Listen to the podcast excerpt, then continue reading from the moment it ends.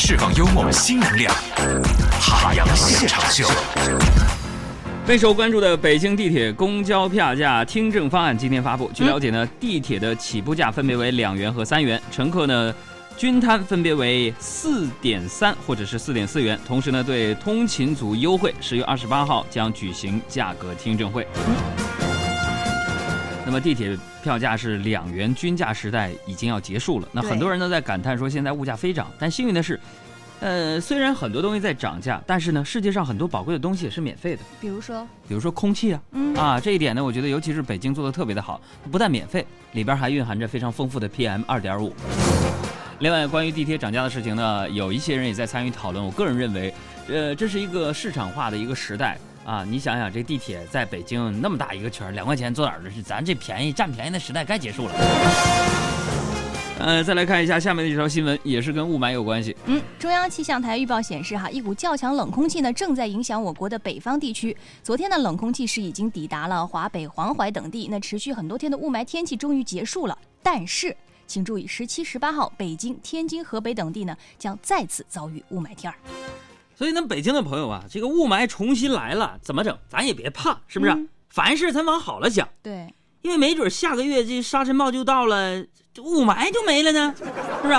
在这个雾霾的天气之下呢，也正是检验你和你的朋友情谊的时候。嗯哎，说愿意在雾霾天出门见你的朋友，那都是生死之交啊！我为你来看我，不顾一切，我将熄灭，永远不再回来。近日，有网友爆料，在河北邢台环保局挂出一个雷人的横幅，为我市退出全国七十四个城市空气质量排名倒数第一而喝彩。哎呀，邢台市环保局就回应了，嗯，图片属实，挂横幅是因为邢台七月份空气质量从全国排名倒数第一，上升到了排名倒数第第二。这环保局啊，邢台环保局表达的是这样的一个心情，是吧什？么心情啊？说排名倒数第二的同学，生怕倒数第一的同学转学的那种心情啊 啊！当然，虽然大家都在吐槽，嗯，只有我了解邢台的无奈呀、就像蔡依林歌唱的那样，我知道你很难过。我知道你也难过。再来说一个打赌的事儿。最近哈，小米科技董事长雷军呢是首次回应了与格力董事长董明珠的一个赌局。这个雷军就这么说了，呃，嗯，我觉得五年内小米超过格力的概率为百分之九十九点九九。呃，看到这个赌啊，我觉得我并不看好这个赌局的可实现性。为什么呢？你毕竟你说两个人不是一个行业，是吧？嗯怎么我跟董明珠还有过这个接触。嗯去年呃，央视的经济生活调大调查被邀请当嘉宾，去讨论这个全中国这一年当中各个行各业当中的一些数据的情况。嗯，为什么不同呢？你看啊，这个董明珠这是主要生产制冷设备，嗯对不对？那小米生产的是什么呀？嗯，主要生产的是散热设备啊，这不一样啊。的寂寞，冷冻的沉默。哎，一个是火烧的寂寞，一个是冷冻的沉默。你看火烧的寂寞，那就是餐饮业的事儿了。说到餐饮业哈，之前呢，相信大家提到这个三亚宰客的事情，大家都会持续的关注。是，那根据央视的报道哈，最近呢，这个根据央视记者的亲身体验，发现还有这个宰客的现象存在。比如说，三亚有一家海鲜店，自称呢明码标价，没有加工费。于是呢，去体验的这个记者就点了五种相对便宜的海鲜，店员就称这个总价格可能在三百块钱左右。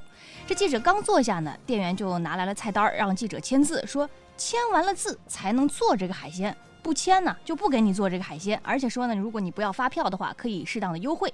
可是没想到，等记者吃完这顿饭结账，账单呢变成了七百七十四块钱。哎，太令人震惊了！我没想到说，在三亚当地物价上涨的速度是以一顿饭的时间来计算的。那很多人呢都会抱怨说，生活中物价飞涨，对吧？嗯我觉得不能以偏概全，嗯，还是有在降价的，有吗？我觉得都在涨价呀。降了。你看以前，嗯，呃、你比如说以前那个废报纸啊，九毛钱一斤，现在我今天卖四毛了。不是不明白，这世界变化快。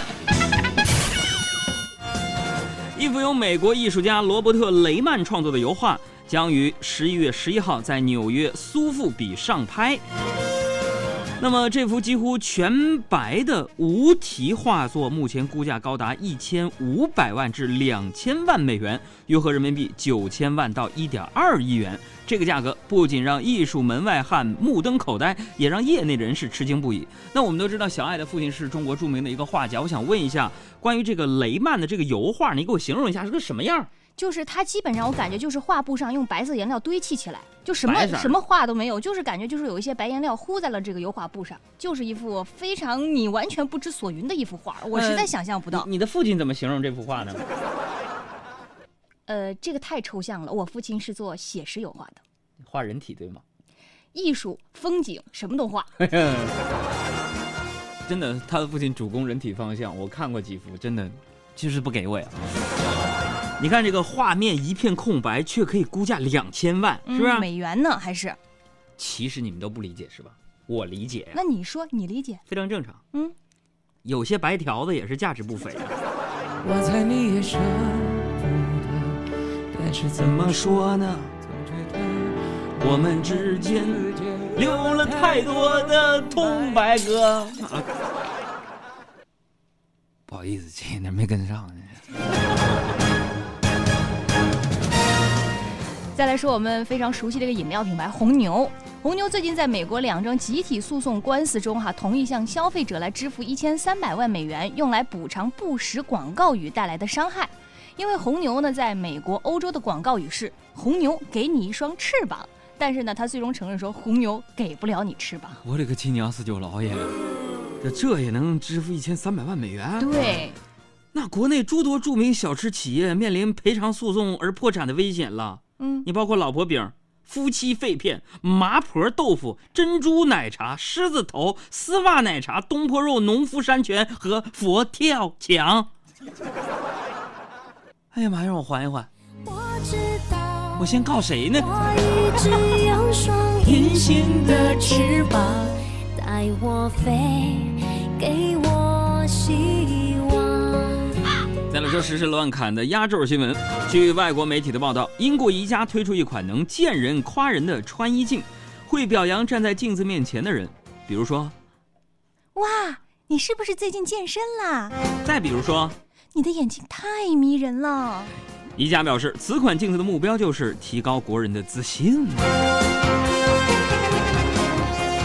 其实我觉得这个创意太好了，呃，它不不但能够提升自信、嗯啊，这个重要作用还有就是解决夫妻的这个情侣之间的矛盾。嗯，你看，老婆每天试衣服出门前不就不用问老公好不好看了吗？镜子就能帮忙回答了，是吧？魔镜魔镜告诉我，男人到底要什么？离开会议，发现安静的快乐；离开网络，发现无知的快乐；离开键盘，发现书写的快乐；离开饭局，发现美食的快乐；离开办公室，发现海洋现场秀的快乐。